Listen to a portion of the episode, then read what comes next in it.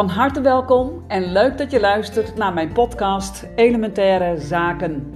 De podcast waarin je essentiële tips krijgt over elementaire levenszaken vanuit de vijf elementen filosofie en de traditionele Chinese geneeskunde.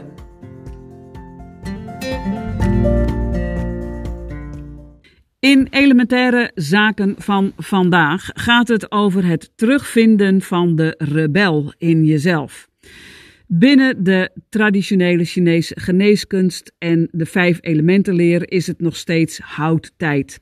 Hout uh, het houtelement of de houtenergie betekent uh, de kracht of de energie die wordt aangesproken om uh, tot groei, ontwikkeling en uiteindelijk ook transformatie en manifestatie te komen.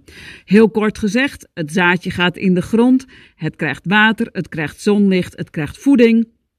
En dan gaat het gewoon groeien, ontwikkelen en bloeien. Nou, die vaardigheden, dat noemen we dus houtvaardigheden.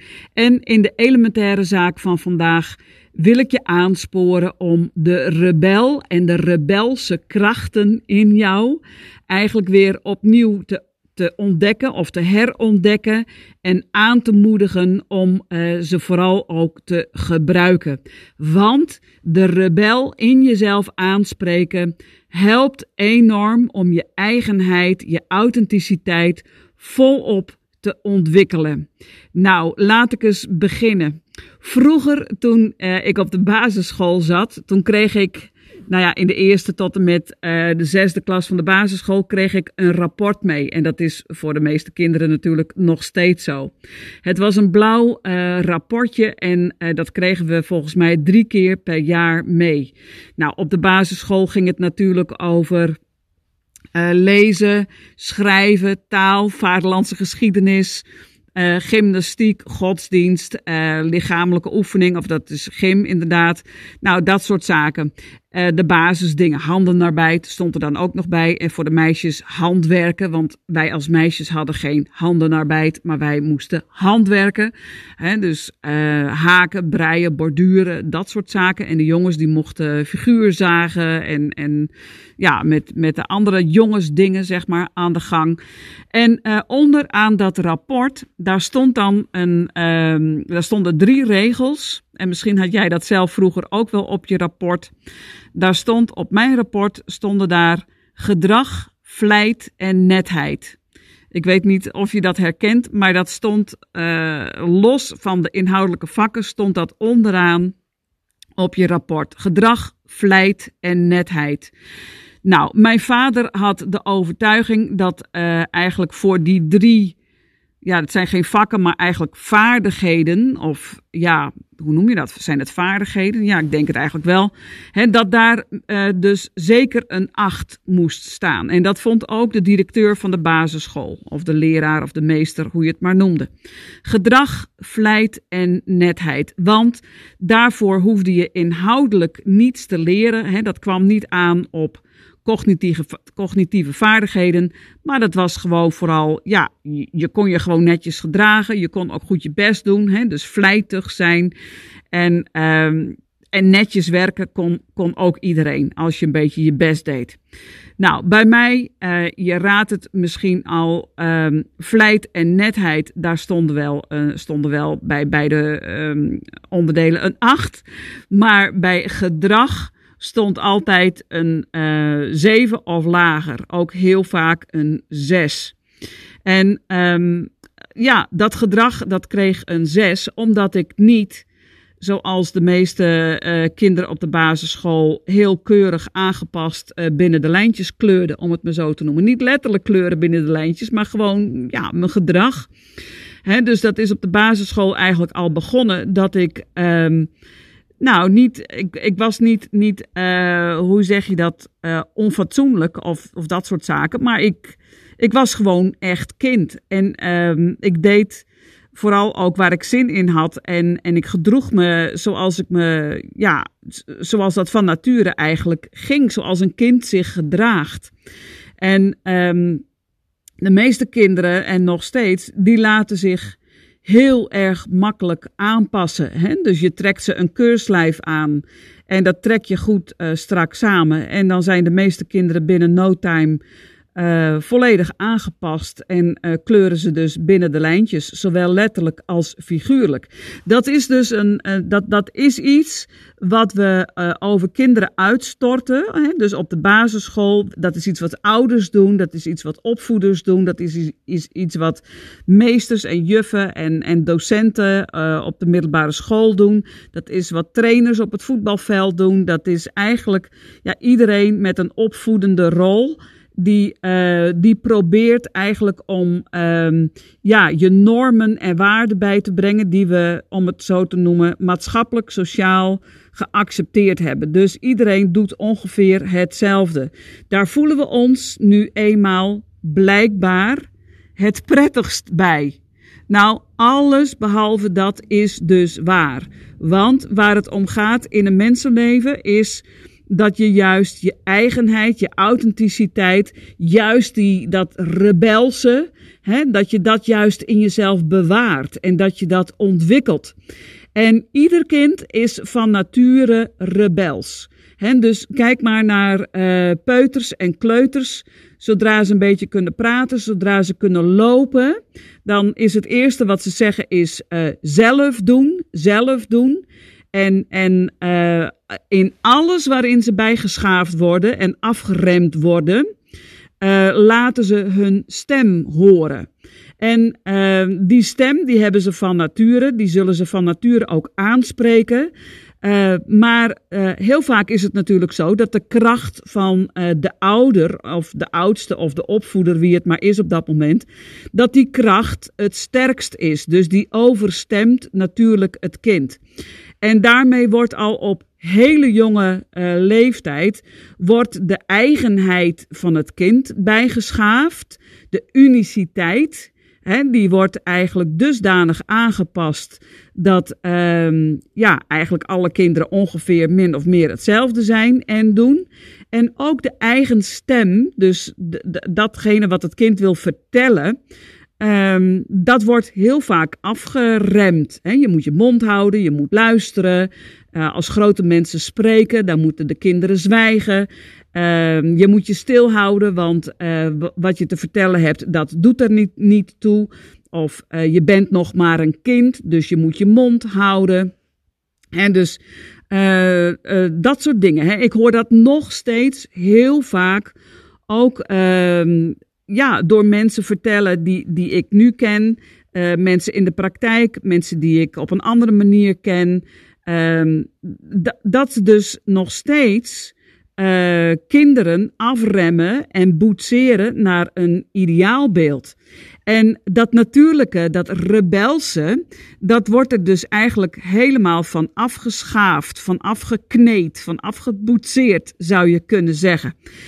En um, ik moet eerlijk zeggen dat ik dat echt doodzonde vind. En ik heb me dus zelf, dit verhaal gaat niet over mij, maar ik wil het wel vertellen om, om je vooral te inspireren. Maar ik heb me er zelf altijd tegen verzet. He, dus op de basisschool al, dan hadden we bij ieder oudergesprek kwam de directeur weer bij ons over de vloer en dan kwam er weer een gewichtig gesprek met mijn vader.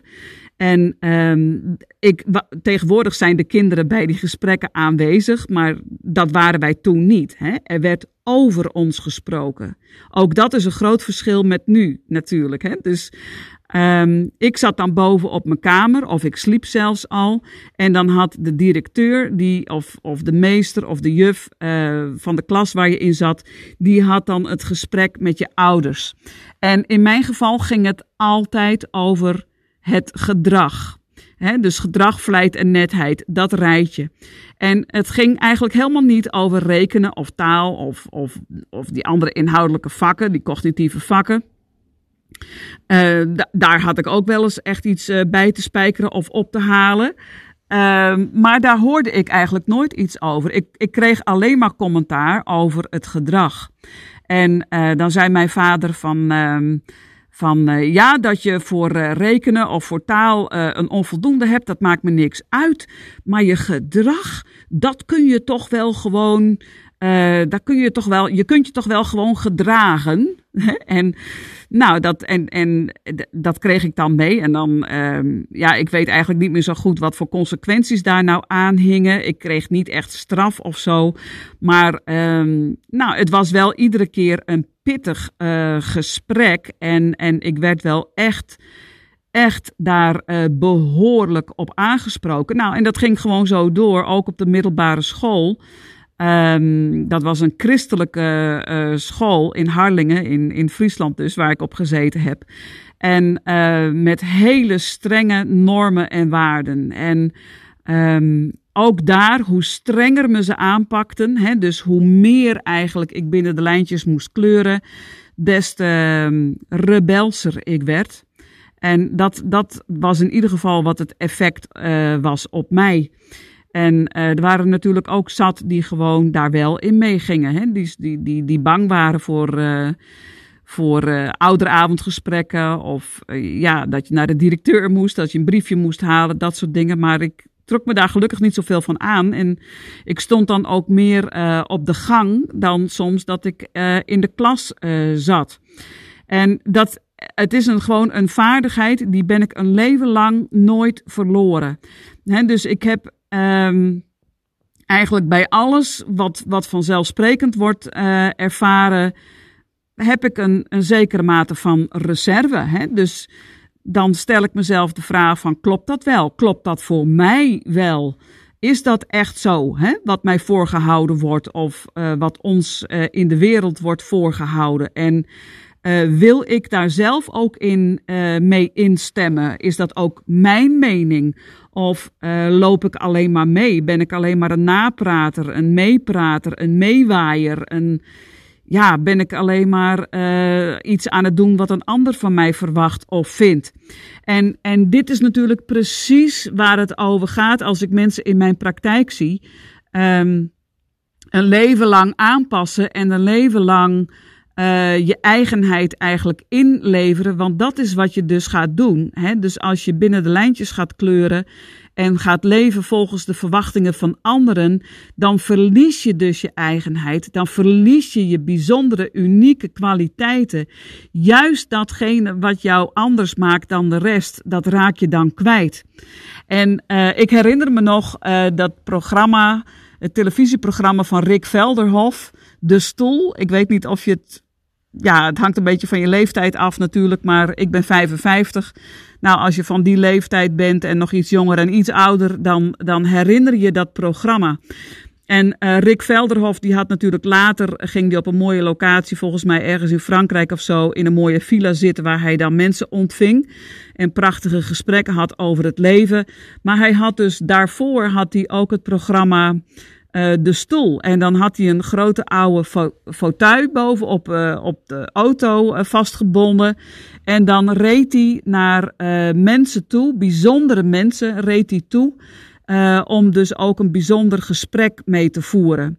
Nou, en die mensen waar hij dan naar op zoek of op zoek ging en op bezoek ging. Um, dat waren de mensen die wij, of ja, in de maatschappij waarvan gezegd werd van dat zijn onaangepaste mensen, dat zijn excentriekelingen, dat zijn zonderlinge mensen. He, dat zijn mensen die zich van niks en niemand iets aantrekken. Dat zijn mensen die buiten of aan de rand van de samenleving uh, staan. Maar in feite zijn dat natuurlijk, waren dat de mensen die juist heel authentiek waren, heel erg onaangepast. Juist daardoor, door die onaangepastheid, waren ze, zich, waren ze juist heel erg zichzelf. En, en um, juist dat excentrieke, wat we dan excentriek noemen, wat het, wat het helemaal niet is, maar wat gewoon alleen maar ja, anders is dan hoe we met z'n allen bedacht hebben dat we moeten zijn. En um, dat programma was natuurlijk razend uh, en uh, hoe noem je dat? Um, populair, omdat, um, omdat je natuurlijk in verbinding kwam met datgene wat je bij jezelf echt kwijtgeraakt was, of omdat je in verbinding kwam met aspecten van die ander die jij in jezelf ook zo graag eigenlijk meer zou willen ontwikkelen. Want hoe vaak hoor ik mensen dat niet zeggen, ook in de praktijk? Wat zou ik graag wat meer van mezelf laten zien? Wat zou ik graag wat meer van mezelf laten horen? En ik hoor soms vrouwen bijvoorbeeld zeggen van, ik zou bepaalde kleding willen dragen, maar dat durf ik niet uit angst voor wat de familie daarvan zegt. Of um, ik zou een bepaalde cursus willen volgen. Of, nou ja, het maakt natuurlijk niet uit. He, dus die mensen in dat televisieprogramma, De Stoel. Het was natuurlijk fantastisch om naar te kijken, omdat die mensen zo ontzettend zichzelf zijn. En gewoon jezelf zijn maakt jezelf, dat maakt je dus veelkleurig. Dat maakt je uniek, dat maakt je bijzonder. Het maakt bijna dat het, dat het aapjes kijken is. Hè? Dus, maar dat is natuurlijk ook tegelijkertijd iets heel raars. En uh, dat, dat diepe gevoel van jezelf willen zijn, uh, rebelleren tegen datgene wat de samenleving jou oplegt. Um, dat is juist een hele bijzondere houtvaardigheid, hè, zoals we het noemen. Ook in de natuur zien we natuurlijk die rebelse krachten. Hè, dus de natuur, uh, nu, de lente, is volop in groei en in beweging. En ja, een van die specifieke krachten noemen we dan rebellie. He, dus um, het groeit gewoon. Het groeit over alles heen en het groeit langs alles en, en overal onderdoor. En uh, die kracht van hout, dat betekent dus, die rebelse kracht, dat betekent dus van, uh, datgene wat erin zit, dat moet eruit komen, dat moet tot ontwikkeling komen en um, dat wordt door niets en niemand tegengehouden. Dat wordt door niets en niemand afgeremd. En die rebelse kracht, die hebben wij als mens ook in ons.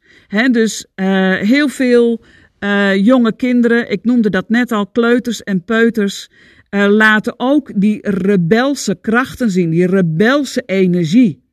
En dan wordt dat al heel snel, wordt dat betiteld, bestempeld als dwars onaangepast, een druk kind, of een kind met een grote mond, of uh, een kind wat niet weet hoe het hoort. En, je hoort het al een beetje aan mijn stem. Hè? Ik wind me daar al een beetje over op. Want um, wie zijn wij als ouders, als opvoeders, als je er even heel goed bij stilstaat, om de eigenheid van uh, onze kinderen en niet eens alleen onze eigen kinderen, maar ook andermans kinderen. Wie zijn wij om die eigenheid, om die authenticiteit bij te schaven? Als je dat goed laat doordringen. Ik heb me daar in het bijzonder altijd ook echt boos over gemaakt. Dus, en, en nog steeds, als ik zie dat, dat ouders dat doen met hun kinderen, uh, dat ze hun kinderen behandelen alsof ze van hen zijn. Hè, dus beschikken over um, het leven van de kinderen. Hè, dus sturen ook in wat ze moeten, in wat ze niet moeten, in wat ze mogen, in wat ze niet mogen. Uh, daarmee gaat gewoon heel veel eigenheid verloren. En daarmee wordt uh, tegelijkertijd uh, de latere, worden, de, uh, worden de latere therapiesessies, zou je kunnen zeggen, al gecreëerd. Want iedereen gaat ergens uh, in zijn leven um, in een innerlijke kramp komen door die aangepastheid. Dus als jij je als kind en als jonge, als, als puber en als jonge volwassene Um, als, je, als je hebt uh, aangepast, zeg maar, aan wat, aan wat je ouders wilden, aan wat opvoeders wilden, aan wat de maatschappij van je wil. Als je niet in staat bent geweest om jezelf daar los van te maken, om jezelf daar vrij van te maken en om dus ook niet je eigenheid volledig te kunnen ontwikkelen, dan komt er een moment in je leven en daar kun je gewoon op wachten. Dat is niet de vraag of, maar het is de vraag wanneer. Dan komt dat moment in je leven dat je vast gaat lopen. Want iedereen, jong of oud, niemand uitgezonderd, wil gewoon zichzelf zijn. Wil zijn uniciteit, zijn authenticiteit uh, ontwikkelen en, en laten zien aan de wereld. Dat is de ultieme opdracht van het leven. Dat is wat we allemaal willen. En tegelijkertijd passen we nog steeds allemaal massaal aan aan wat we maatschappelijk uh, geaccepteerd zien. En um, ik zeg niet dat we onze kinderen niet um, normen en waarden hoeven bij te brengen. Daar ben ik een grote voorstander van.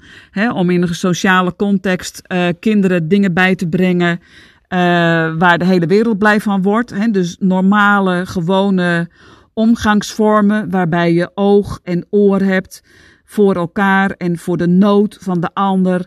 En waarbij je ook respect hebt voor de ander. Maar het mag en kan niet zo zijn dat wij als opvoeders, als begeleiders van kinderen, dat we uh, onze autoriteit en onze leeftijd uh, en onze status als opvoeder, dat we die misbruiken om onze kinderen uh, de weg in het leven te wijzen.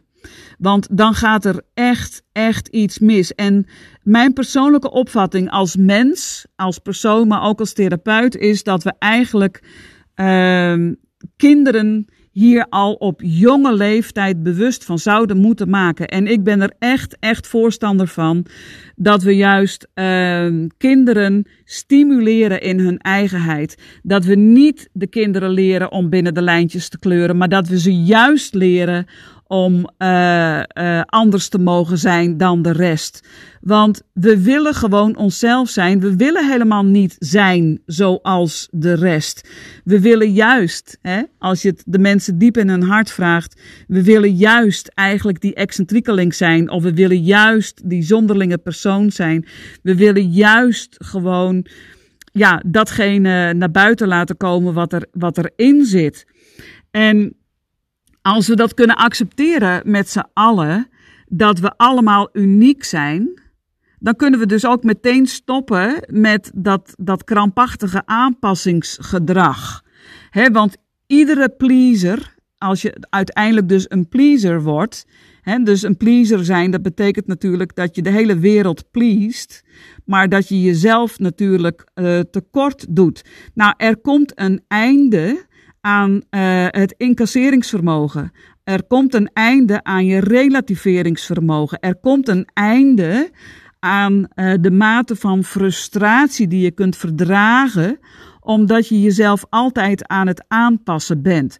En dan, lieve luisteraar, dan, als die grens bereikt is, dan komt dus weer gedwongen omdat het gewoon niet anders meer kan, dan komt weer die innerlijke rebel naar voren. In vaak in, in, in een heftige mate, in een hevige mate. Want dan is het zo lang onderdrukt geweest, die eigenheid, die eigen stem, die eigen kleur, die eigen uniciteit, dat alles in je in opstand komt en uh, het gewoon niet meer verdraagt. He, dus um, Aanpassen kunnen we maar tot op zekere hoogte. Geen mens kan uiteindelijk zonder gewoon uh, zichzelf uh, zijn. En in dit kader uh, ja, wil ik nog even een mooi bruggetje maken, eigenlijk naar ook een persoonlijk stukje hierin en iets wat er vorige week gebeurde. Um, Vorige week toen studeerde mijn dochter af met haar eindvoorstelling, onze lieve Lieke, die vier jaar uh, gestudeerd heeft aan uh, Fontes Hogeschool voor de Kunsten in Tilburg. En zij studeerde af met een eindvoorstelling over Medea. Nou, Medea, het hele verhaal ga ik niet vertellen. Maar Medea is een, verhaal uit de Griekse mythologie over een sterke vrouw die ja, een ultiem offer maakt om zich vrij te maken van opgelegde banden um, van mannen vooral. En um, als je dan die parallel doortrekt naar uh, keuzes maken in je leven. Medea in de Griekse mythologie had geen keuzes, alles werd voor haar bepaald. Haar hele leven, wat ze wel en niet mocht, werd door mannen uh, bepaald. En dat is in de, in, de geschiedenis eigenlijk altijd zo geweest. Wij leven nu in een maatschappij waarin vrouwen meer een stem krijgen en uh, zichzelf gaan uitspreken. En, en dit is overigens niet bedoeld als feministisch verhaal, maar meer even om een, een, een verhaal te vertellen wat past bij dit thema. Uh, het is nog niet eens zo heel erg lang zo dat we natuurlijk als vrouw een stem hebben gekregen, letterlijk en figuurlijk, hè? stemrecht. Maar ook dat we voor vol worden aangezien en dat we ons mogen ontwikkelen, dat we onze eigen keuzes mogen maken en dat we niet meer uh, zo uh, vastzitten aan mannen die alles bepalen. En toch, nog steeds, ik zie het ook uh, in mijn klantenkring, zijn er nog steeds heel veel vrouwen die um, zich nog steeds ondergeschikt voelen en maken ook vaak zelf aan de mannen in hun leven. Hè? Dus ze, ze maken niet zelf hun keuzes, uh, ze kiezen niet zelf hun eigen richting, uh, maar ze laten zich daar vooral uh, bij aansturen door hun mannen. Wat vinden hun mannen daarvan? krijgen ze een ja of een nee of een goedkeuring, een bevestiging of niet? En belangrijke besluiten worden nog heel vaak steeds door de mannen genomen. En um, Vroeger, uh, en nu heb ik het over de jaren zeventig, toen mijn eigen man uh, Wilfried uh, een studiekeuze moest maken, hè, zoals iedereen als puber moet je een studiekeuze maken. Toen wilde hij ook graag naar de toneelschool. Net zoals mijn dochter nu heeft gedaan. Ja, dat is dan geen toneelschool, maar docent of docerend theatermaker geworden. Maar mijn man wilde graag naar de toneelschool in de jaren zeventig. Maar dat mocht niet. Hij uh, mocht die keuze niet maken, want hij moest een echt vak leren. En in die tijd en nog steeds, helaas, wordt dus cultuur en culturele opleidingen uh, worden heel vaak nog steeds niet gezien als uh, een, een, een volleerd vak, een echt vak.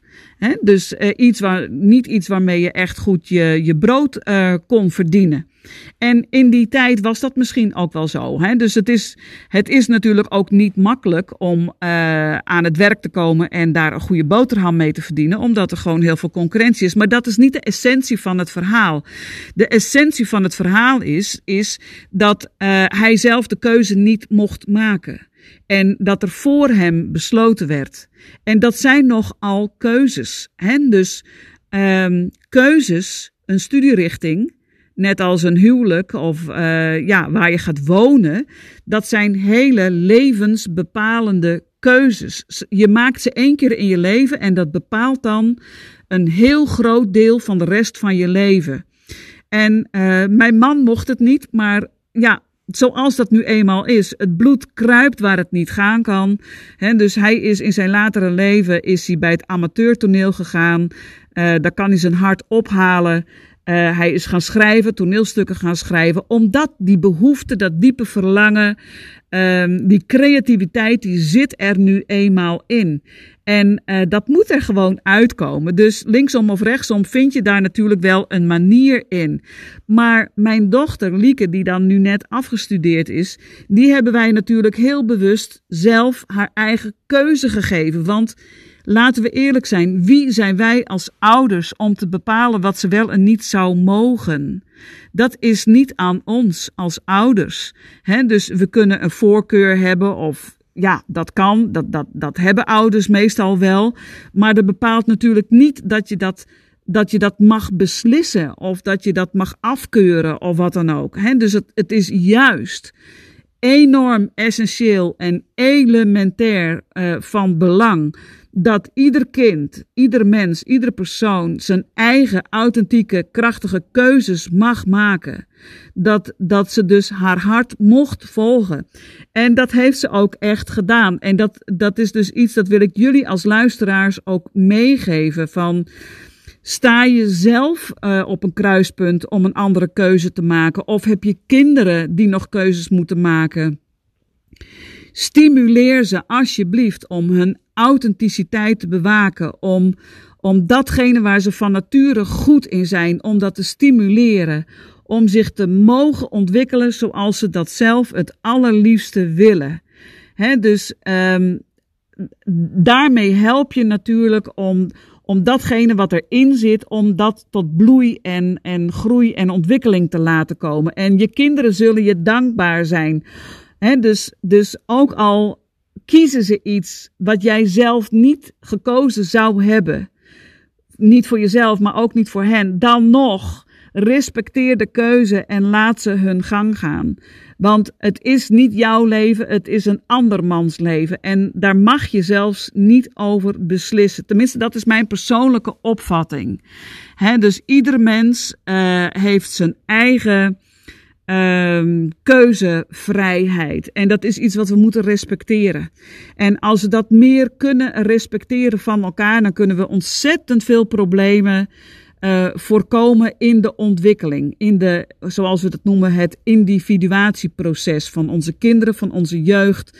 Uh, iedereen die de toekomst nog heeft. En dan kun je dus ook voorkomen dat mensen op latere leeftijd, als ze 30, 40 of 50 of soms zelfs 70 zijn, alsnog uh, bij de therapeut in de praktijk belanden omdat ze met zichzelf in de knoop zijn geraakt, omdat ze het hun hele leven hebben aangepast aan de wensen en de verwachtingen en de verlangens van de buitenwereld in plaats van uh, die van henzelf. Nou, um, ik denk dat mijn punt wel helemaal duidelijk is. Ik begon ermee te zeggen van uh, zoek de rebel in jezelf. En ik wil je echt oproepen om dat te doen. Om uh, niet meer het pad van de aanpassing te bewandelen. Nou ja, Tenzij je daar volkomen happy mee bent. Wie ben ik dan om daar iets over te zeggen natuurlijk. Maar dit gaat natuurlijk vooral over de mensen die daar niet meer happy mee zijn. Hè? Dus uh, als jij uh, er gewoon helemaal klaar mee bent om je altijd maar aan te passen. Zoek die innerlijke rebel. Die stem die zit er, die, die, die speelt uh, heel vaak op, dat weet ik zeker. Het enige wat je hoeft te doen is hem de ruimte geven en je stem laten horen en uh, eruit breken. Hè? Dus uitbreken uit het please-gedrag, uitbreken uit aanpassingsgedrag. En uh, zelf je eigen krachtige keuzes durven maken. Dat betekent natuurlijk ook dat je de consequenties van je keuzes moet gaan aanvaarden. Dat is de andere kant van het verhaal. He, dus ben je een pleaser, dan zoek je de weg van de harmonie, de weg van de minste weerstand. Uh, dan is alles in de buitenwereld schijnbaar gelukkig en harmonieus. Maar van binnen zit je natuurlijk met heel veel onvrede. Uh, ga je dat loslaten, dan ga je natuurlijk daar uitbreken. Dan kun je op weerstand duiden van de omgeving. Dus eerst zit de weerstand in jezelf. Dat breek je uit. Dan stuit je op weerstand van de buitenwereld. Maar ik weet zeker dat je mans of vrouws genoeg bent om met die weerstand om te gaan. Om volwassen genoeg te zijn om te zeggen van, nou dan ben ik maar die excentriekeling, dan ben ik maar die zonderlinge persoon, dan ben ik maar anders dan de rest. Dat is nou precies wat ik wil. Ja, dus als jij begint met jezelf daarin te bevestigen, jezelf daar niet meer in afwijzen, dan gaat de buitenwereld dat ook doen. Dus die gaat jou dan ook accepteren en respecteren. En acceptatie van de buitenwereld begint altijd met zelfacceptatie. Dat komt in iedere podcast, denk ik, terug, want dat is gewoon de basis van onze transformatie. En dat is de basis van heling. Weer terug worden uh, wie je echt zelf bent.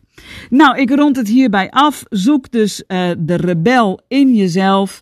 En um, als je nou het gevoel hebt van, ja, ik weet eigenlijk niet meer zo goed wie ik zelf dan ben. Ik ben de verbinding uh, met mezelf kwijt, kwijtgeraakt de laatste jaren of de laatste tijd. Dan heb ik iets leuks voor je. Donderdag 20 mei aanstaande. Dat is over op, nou ja, op het moment dat ik deze podcast opneem, over twee weken.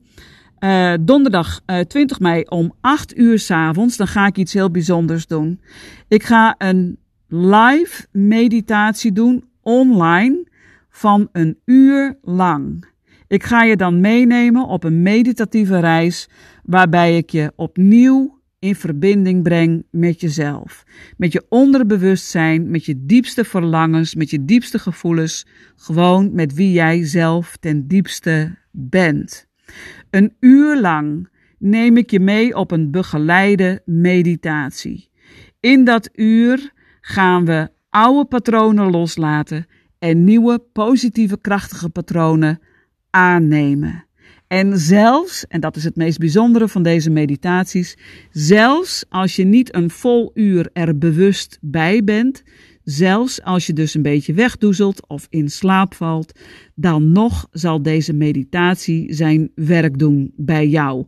Nou, is dat niet fantastisch? Je hoeft dus niet eindeloos lang van alles in jezelf opnieuw te herhalen, maar je kunt gewoon luisteren en als je meedoet, krijg je ook nog eens de opname van de meditatie. Als je 30, 60 of 90 dagen gaat luisteren naar die meditatie, dan worden automatisch die nieuwe patronen, die nieuwe overtuigingen in jouw onderbewustzijn aangenomen, ingeprent, zoals we dat noemen.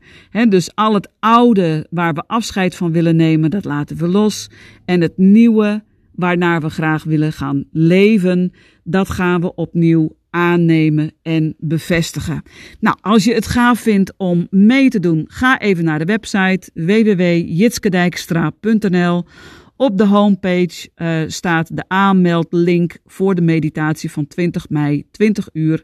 En uh, dan kun je daar helemaal gratis een vol uur aan meedoen.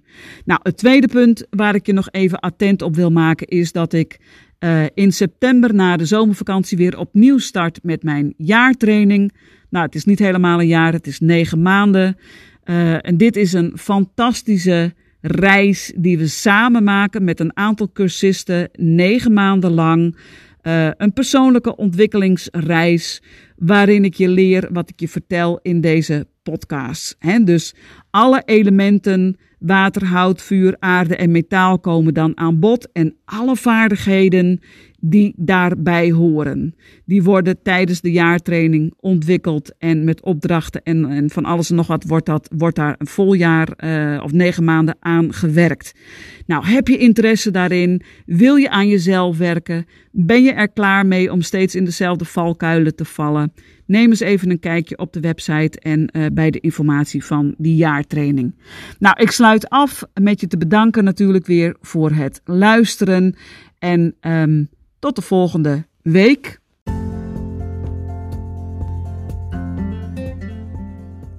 Dankjewel voor het luisteren naar de podcast Elementaire Zaken. Als jij vragen hebt over de inhoud van deze podcast, dan kun je e-mailen met mij op jitske.jitskedijkstra.nl. Ik zal jouw vragen dan natuurlijk uh, in uh, behandeling nemen en jou daar een reactie op teruggeven. Als ik jou enthousiast heb gemaakt met mijn podcast, zou je dan voor mij een review willen achterlaten hier op iTunes of op um, Spotify? Je kunt dat doen door een aantal sterren aan te klikken en of ook een regeltje tekst erbij te typen. Alvast van harte dank daarvoor. Tot slot, dank voor het luisteren en heel graag tot de volgende podcast. Dag!